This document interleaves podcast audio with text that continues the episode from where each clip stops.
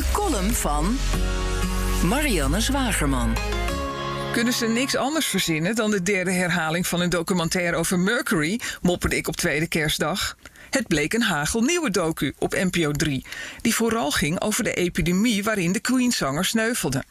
Ik ben oud genoeg om me de wereldwijde opkomst van AIDS te herinneren, maar werd toch diep geraakt door de parallellen die Freddie Mercury de Final Act onuitgesproken trekt met de coronacrisis. Er zijn veel overeenkomsten. Beide ziektes ontstonden omdat virussen van dieren op mensen oversprongen.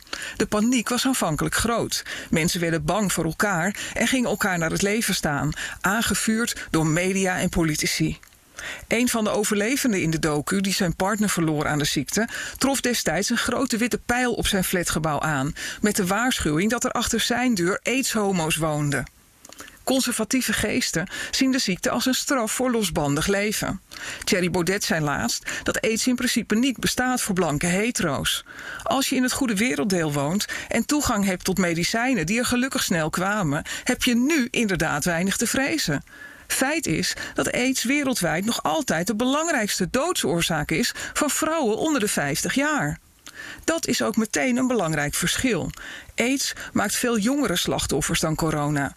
Mercury was 45 toen hij stierf.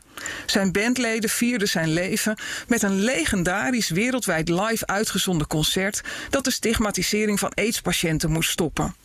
De magie van live optreden voor 70.000 mensen deed zijn werk. Axl Rose, die eerder zong over faggots that spread some fucking disease, eindigde zingend in de armen van Elton John. Aangeslagen en nog altijd een beetje verliefd op Axl, zet ik de tv uit. Bij het laatste rondje met de hond zie ik de tienerjongen van een paar huizen verderop gamen in zijn slaapkamer. Zoals altijd, op welk uur van de dag of nacht ik ook langsloop.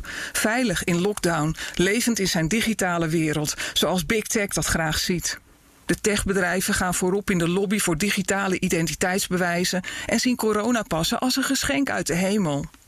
Gaat hij nog meemaken dat we in een stadion met tienduizenden toeschouwers, gelivestreamd over de hele wereld, het leven vieren van de mensen die doodgingen aan corona, maar vooral het leven vieren van de mensen die nog leven? Dat vraag ik me af. Bij BNR ben je altijd als eerste op de hoogte van het laatste nieuws. Luister dagelijks live via internet. Jelle Maasbach. Wesley Weert. We zijn er voor je met het leukste, opvallendste, maar natuurlijk ook het belangrijkste nieuws. Tijdens de presentatie van die halfjaarcijfers toen die beurskoers in elkaar kukkelde. BNR Beurs. Voor de slimme belegger. Blijf scherp en mis niets.